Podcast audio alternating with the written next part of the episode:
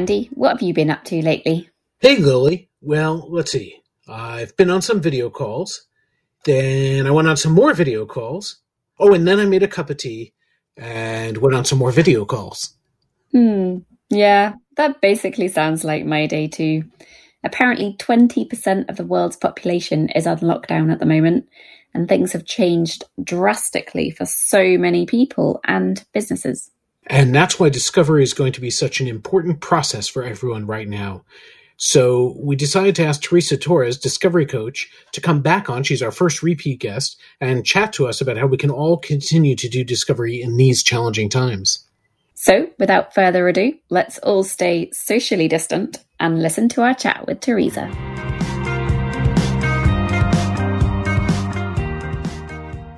The product experience is part of the Mind the Product network. Every week, we talk to the best product people from around the globe about how we improve our practice. Aside from conferences in London, San Francisco, Singapore, Hamburg, and Manchester, there's also free product tanks in more than 185 cities, and there's probably one near you. Find out about them on mindtheproduct.com, where you can also catch up on past episodes, videos from the conferences, read great articles, and learn about the training that we do.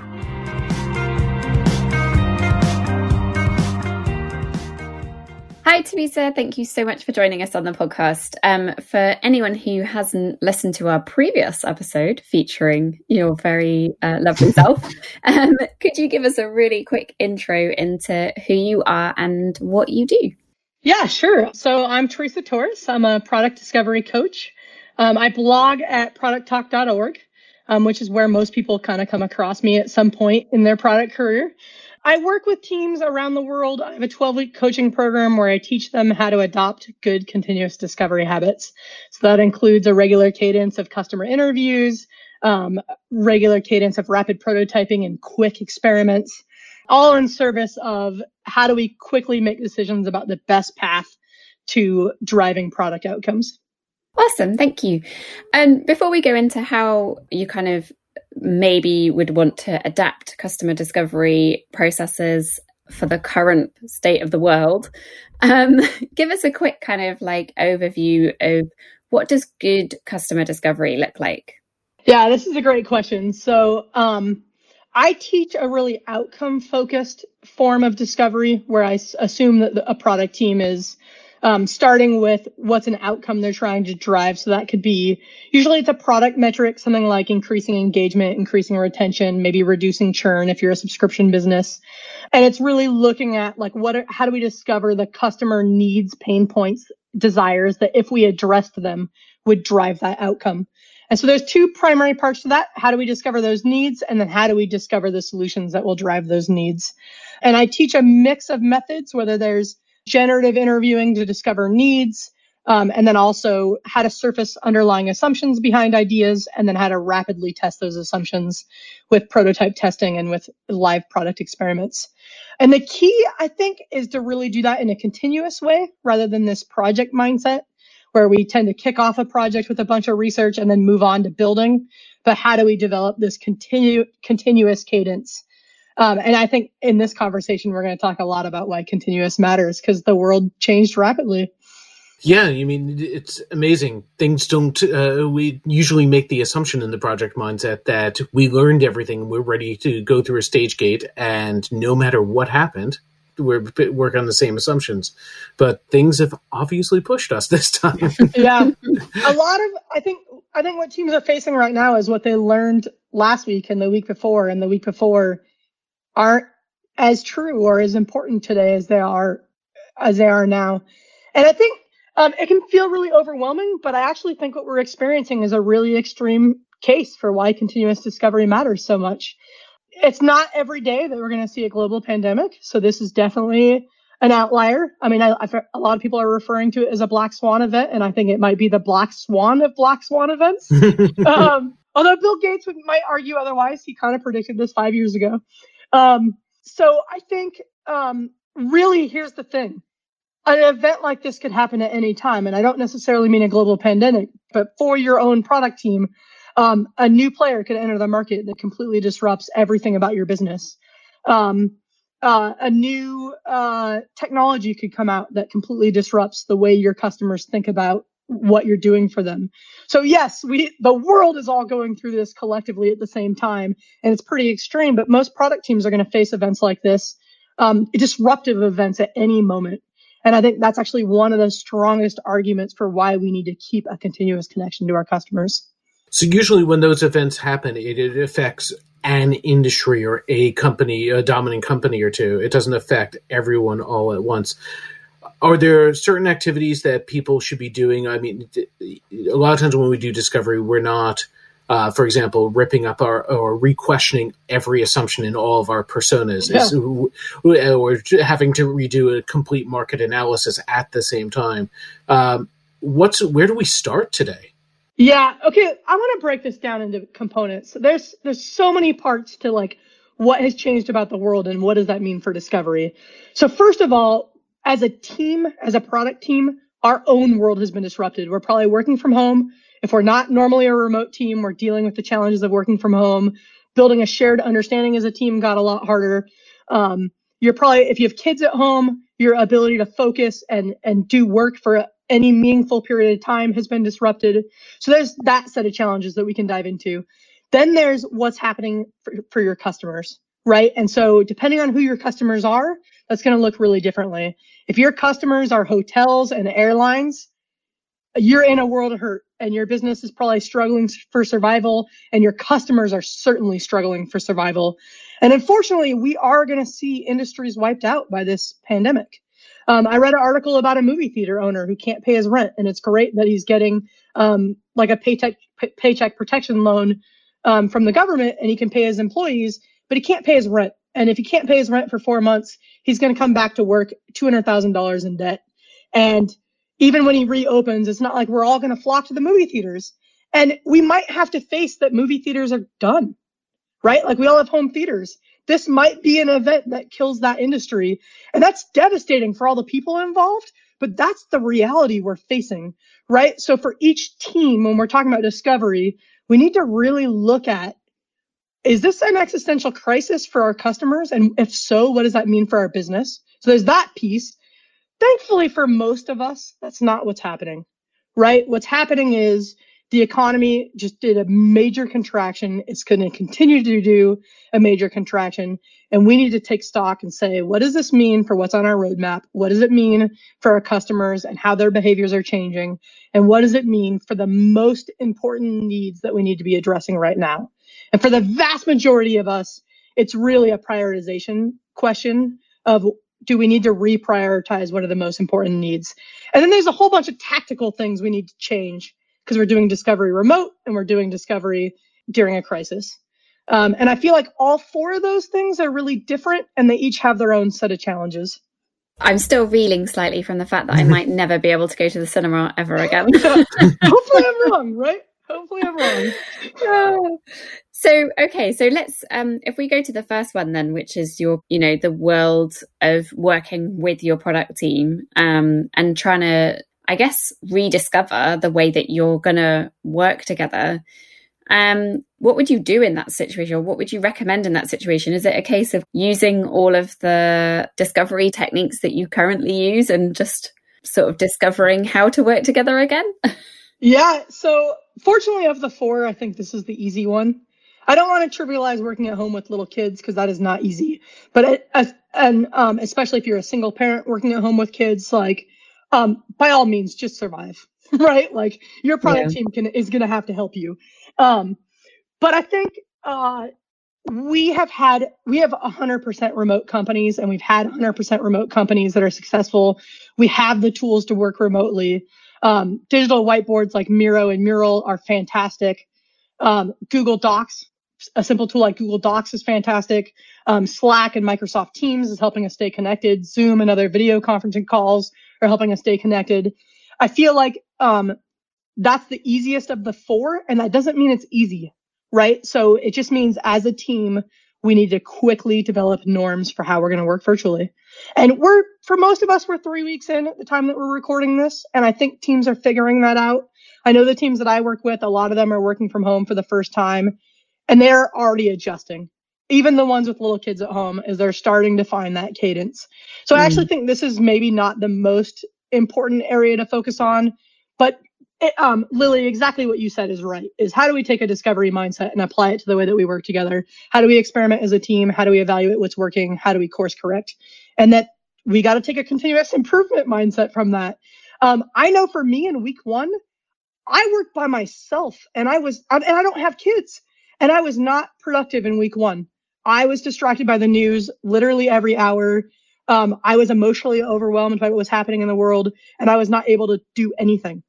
And I just had to accept that that's the new reality. By week two, I got a little better at not reading the news every hour and carving out dedicated times to work. And by week three, I was maybe at 60% capacity. And now we're in week four. And I cannot say things are normal. I'm trying to write a book and it is painful right now because my ability to focus is still really low, but it's getting better, right? And I think it's this continuous improvement mindset that we're going to live over and over again in this crisis is how do we make mm. next week look better than last week? And from a team norm standpoint, that's all we can do. And I think just like everything else that we do, it's also accepting that next week may not be better, but the mm-hmm. long term trend will be.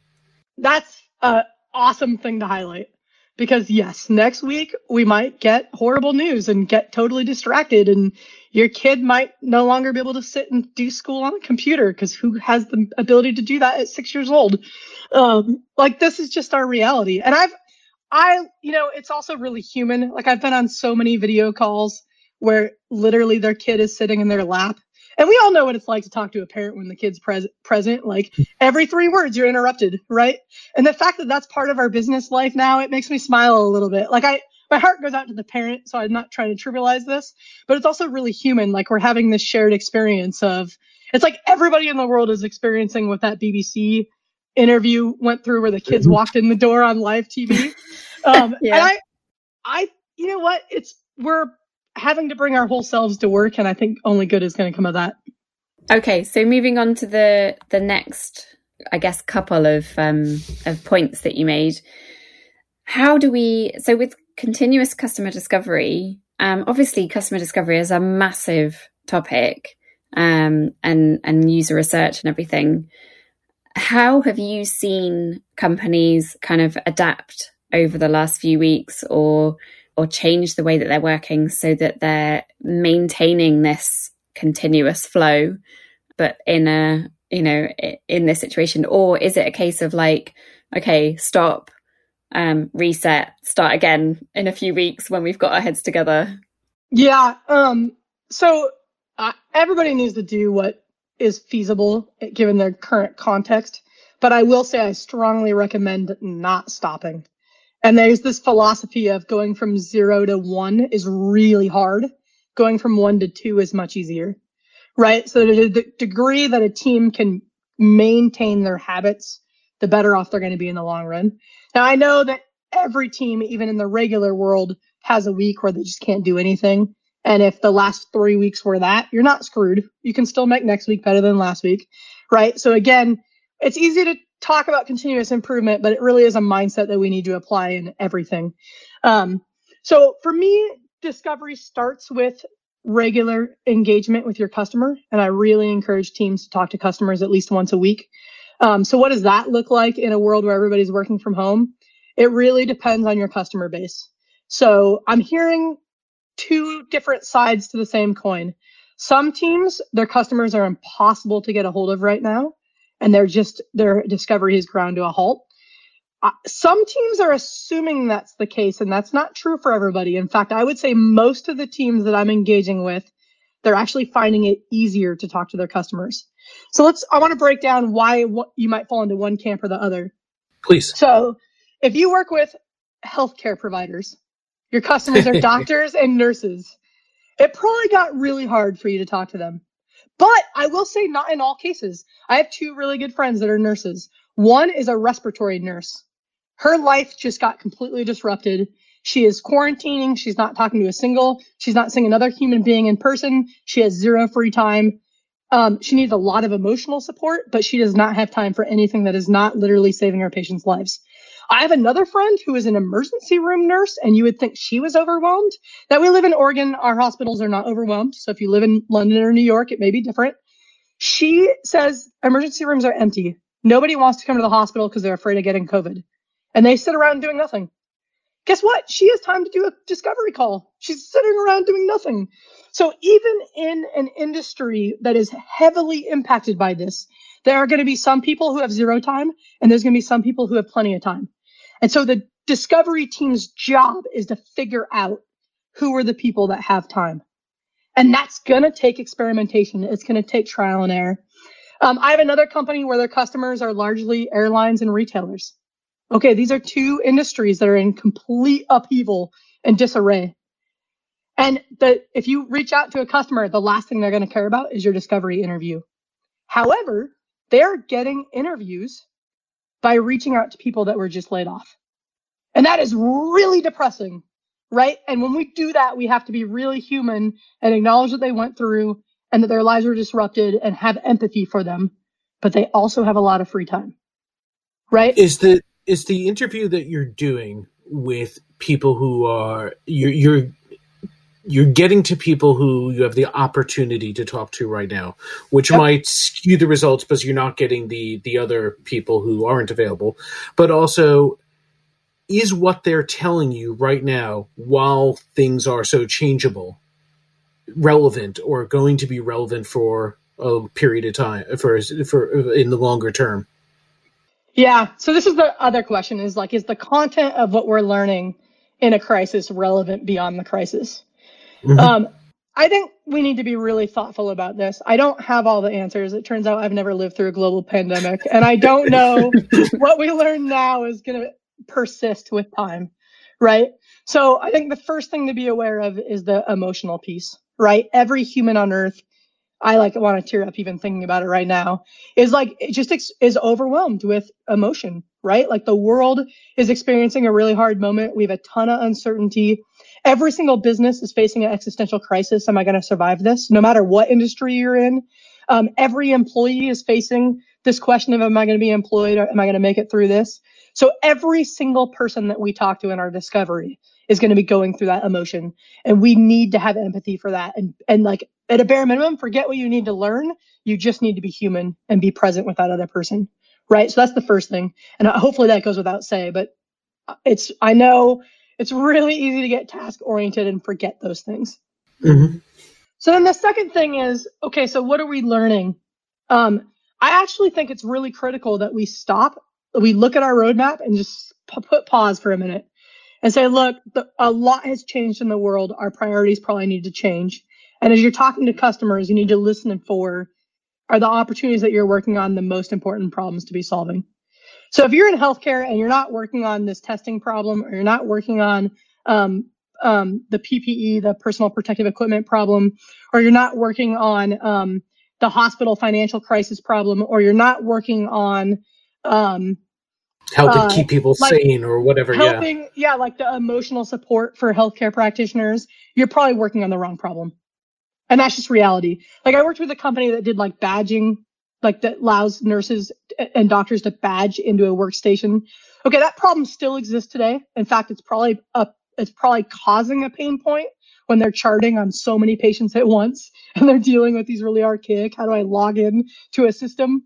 Um, like they sh- that company should be trying to make that as frictionless as possible because that's the last thing a healthcare provider should be thinking about right now, right? Mm. So that the thing to think about is our needs as humans don't change radically even in a crisis, right? Like we're still the same humans where we were, we were three months ago. We're going to be the same humans six months from now. So we still have the same sort of emotional needs.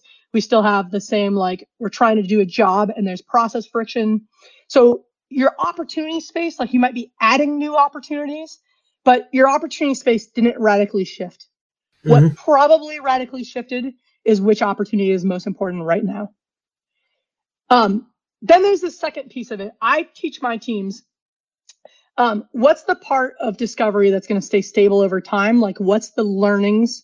What's the learning? What what do we learn from customers that we don't have to worry about like relearning over and over again? Versus what's the part that could be disrupted at any moment?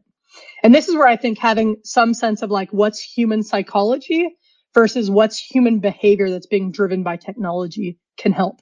So like human psychology is probably not rapidly changing right now.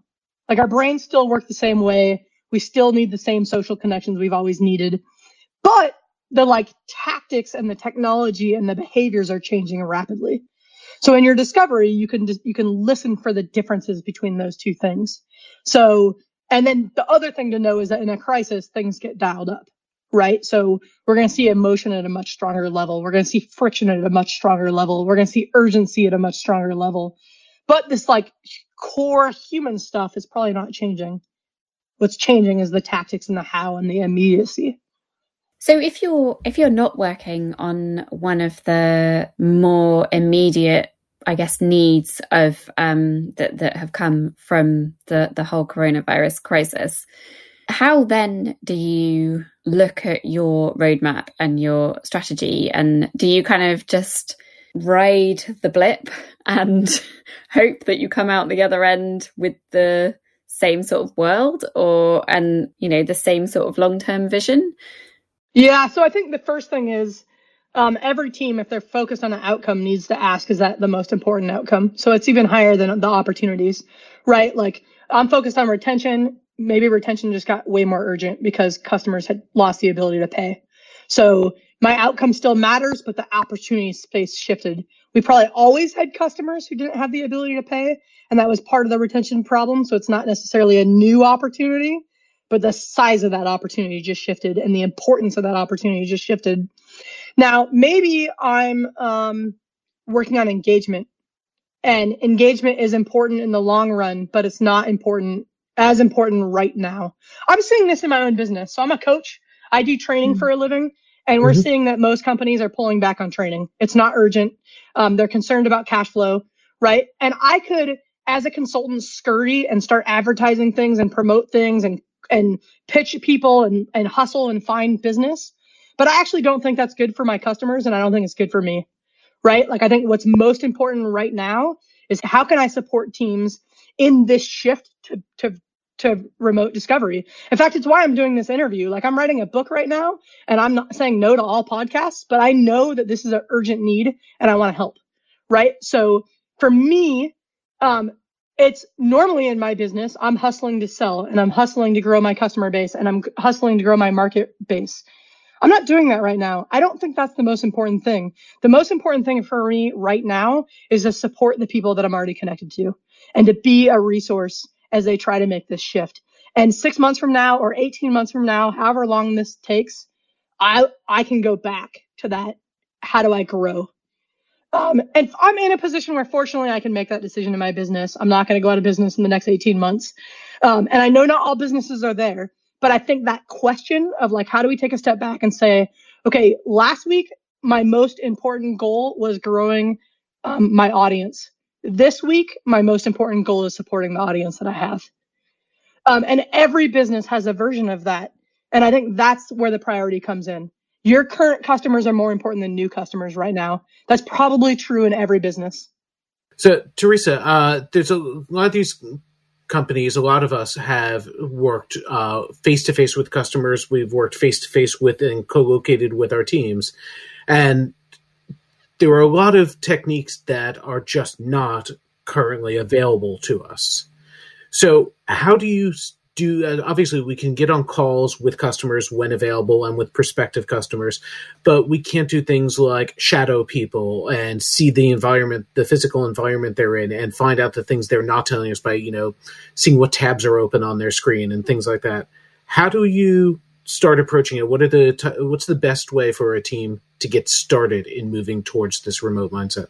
Yeah, so first of all, lots of teams have been working remote before COVID. So we have really good tools for this. I mean, I know plenty of teams that were already doing 100% of their discovery remote. Mm-hmm. Um, video conferencing has gotten really good. Um, if you can see somebody's face, you're catching most of their body language. You're you're not losing a lot by going from in person to video. I know that's controversial. I talk to people that swear by in person. Most teams can't do in person every week. And they weren't, they were already doing video calls to, to get to that weekly cadence. So we can do that. Um, uh, Randy, you talked about we can't see their workspace. We can see their workspace. I can't tell you how many times I've been on a FaceTime call where someone just takes their camera and gives. I just took a tour of a friend's new house over FaceTime right? it's awkward. It's not the same as being there in person, but it, it, it gets there. Sing tabs in a browser. We can ask our interviewee to share their screen. So no, it's not the same as showing up to their office and getting to look around and talking about the books on their bookshelves. But we can simulate a lot of this with our virtual tools. And thankfully, COVID happened when in a time where we already had companies that were remote and we already had all these tools developed, right? If this happened 10 years ago, discovery would have been a lot harder.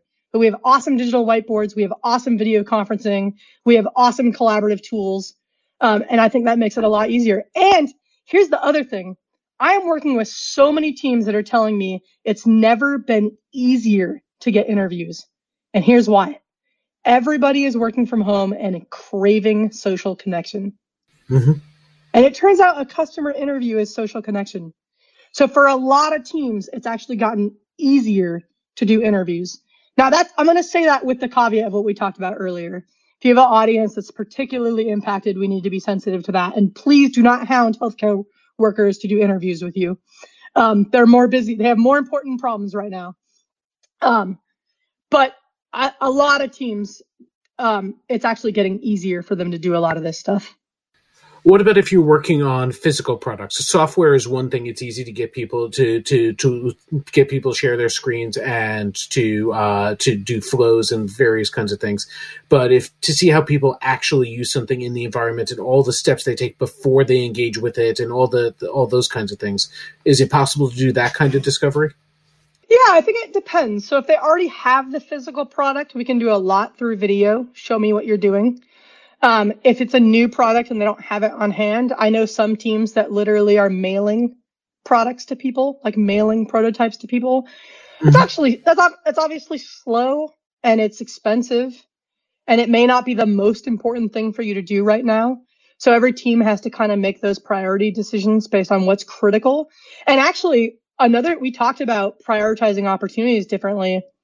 Um, given the constraints we're working in, you might have to prioritize which assumptions to test differently, right? Mm. So one assumption that a month ago was really easy to test that might be way harder to test now, you might punt on it till you test some of the easier assumptions, right? Mm. So um, if you're working on physical products and you literally need to see someone using it in person, you might have to test different assumptions first. Um, you know, a lot of what we're talking about is just how do we manage given the constraints we're working with. We've always had to manage discovery based on the constraints we're working with. What we're facing now is those constraints change suddenly. But the work to work within those constraints is still the same, right? It's how do you prioritize? How do you experiment? How do you keep trying until you find something that works? And I guess it would be um, the other thing that we need to do is just understand how the environment and everything that's going on in everyone's lives is affecting the output of that discovery. So, yeah, um, I think we were saying earlier how you know you might end up kind of uh, getting a particular answer or something in this moment, which actually you wouldn't necessarily have got a month before, or potentially might not get a month later. Yeah, and this is a real concern. And again, I don't have all the answers because I have not lived through this before. Um, but I think every team needs to be really cognizant of what are we learning? Is what we're learning a reflection of this moment in time? Is it going to persist past this moment in time? That movie theater owner I referred to, they're going to per- their concerns are going to persist past this moment in time. They're acquiring a lot of debt. They have a low margin business. That problem is not going to go go away when we come back to work. It's going to be there. It's a real long term problem, right? Um, for some of our other businesses, we're going to go back to work and things are going to mostly return to normal, probably with some some shifts, right? So, I, you know, it's funny. I feel like what's making a lot of people uncomfortable. I mean, aside from like the tragedy of all of this, I'm not trying to trivialize that, but a lot of what's making a lot of product teams uncomfortable with discovery right now is that uncertainty is in our face. I, can I really believe what this person is telling me? Is this going to persist beyond time? Here's the thing that uncertainty has always been there. It's always been there. It's mm. dialed up right now, right? It's dialed up to 11. Um, but it's, it's always been there. And we always, like in our discovery, we always should leave room for doubt that what we learned last week is no longer true this week. And it's hard to balance that. Like when I tell people that, they go, well, Teresa, how am I supposed to make a decision based on that? um, there's a really awesome academic paper by this guy, Karl Weick. He's a psychologist at University of Michigan.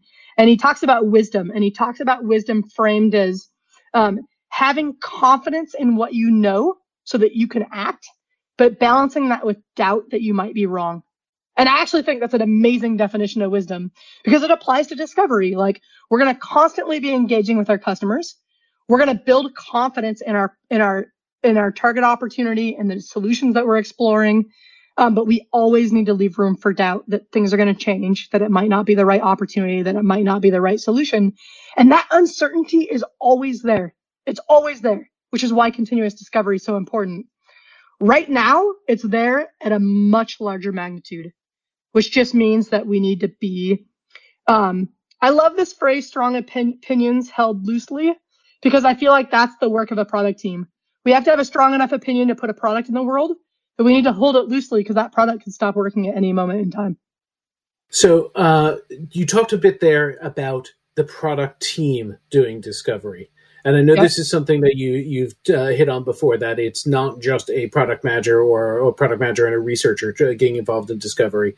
Um, can you talk a little bit about what the that team dynamic should be, and also in this opportunity, in in this period of time is there an opportunity to get more people from across the business to get sales to get marketing to get support to get people who aren't necessarily able to do their day job involved in the discovery activities too?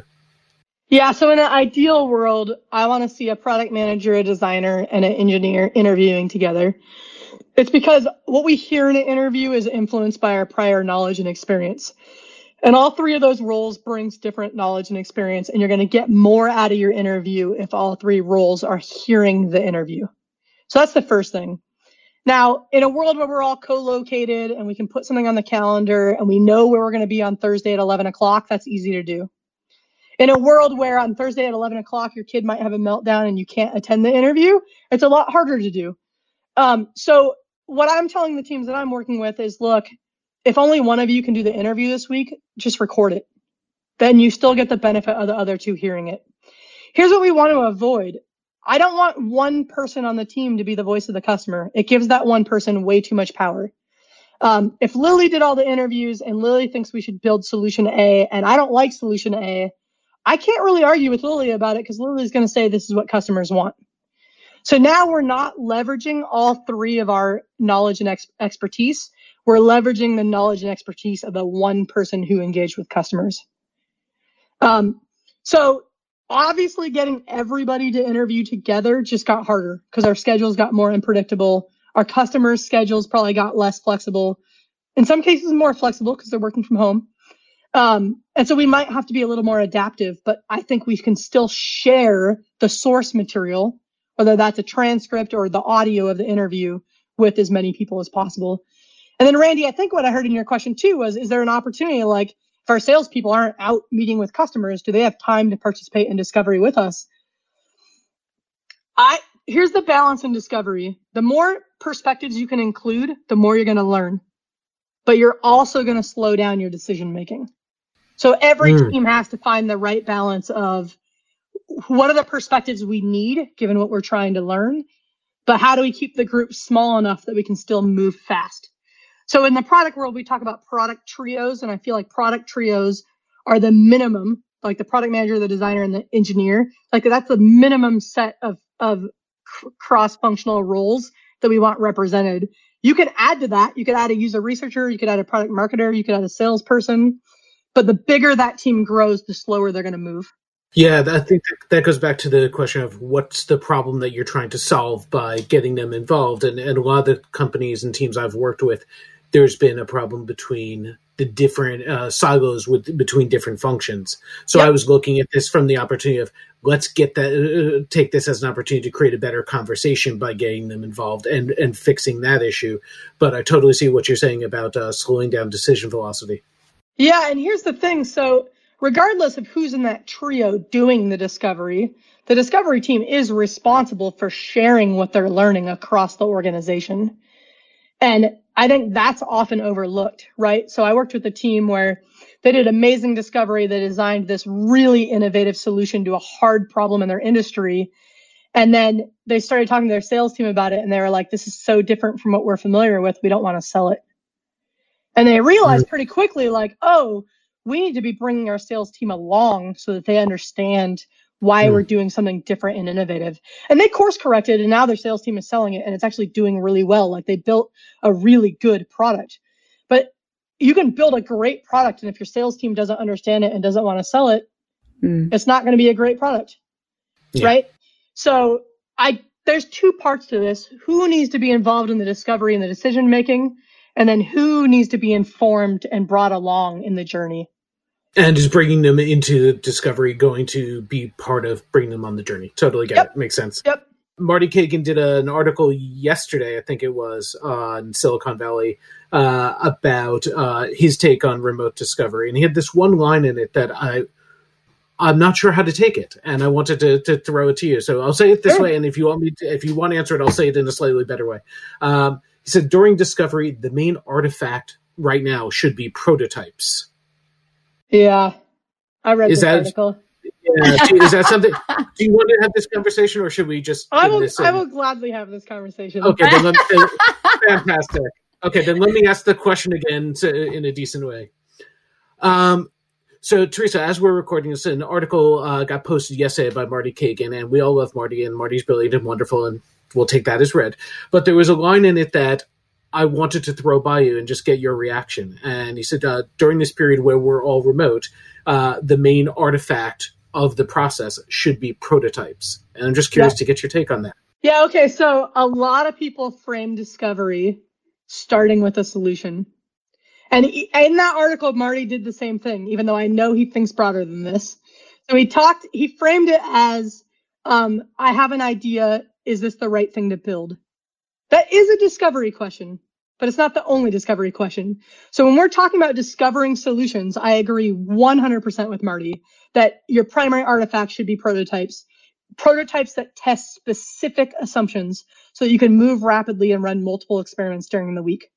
However, we also have to discover customer needs, customer pain points, customer desires, what I refer to as opportunities. And this is often left out of the discovery conversation. And prototypes are not the right deliverable for discovering opportunities, right? This is where customer journey maps, story mapping, even, even though story mapping is often in the solution space, it still can be really helpful when ex- trying to understand an opportunity. Um, I, like to use opportunity solution trees. Other people like impact maps. Um, it's what I think is an important artifact in the discovery world is what are the visuals that we're sharing that allow our team to align around what we know and effectively communicate it to the rest of the organization. Prototypes are that for solutions. Here's what we think we should build, and we're communicating it in an interactive, tangible way but it's only half of the discovery equation. Teresa, it's been amazing having you on the podcast again. Thank you so much for taking time out of your book writing to join us. And we're definitely looking forward to the book. Ah, thank you so much. Thanks for having me again.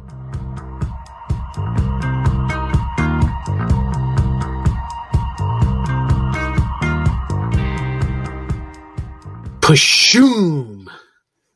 Uh, are you all right over there, Randy? Yep. That was just the sound of my mind being blown. I mean, we kind of knew all that, but Teresa just says it all so well. Which is exactly why we had her on. Until next time, stay safe, be well, like, subscribe, and wash those hands. And send us pictures of your banana bread.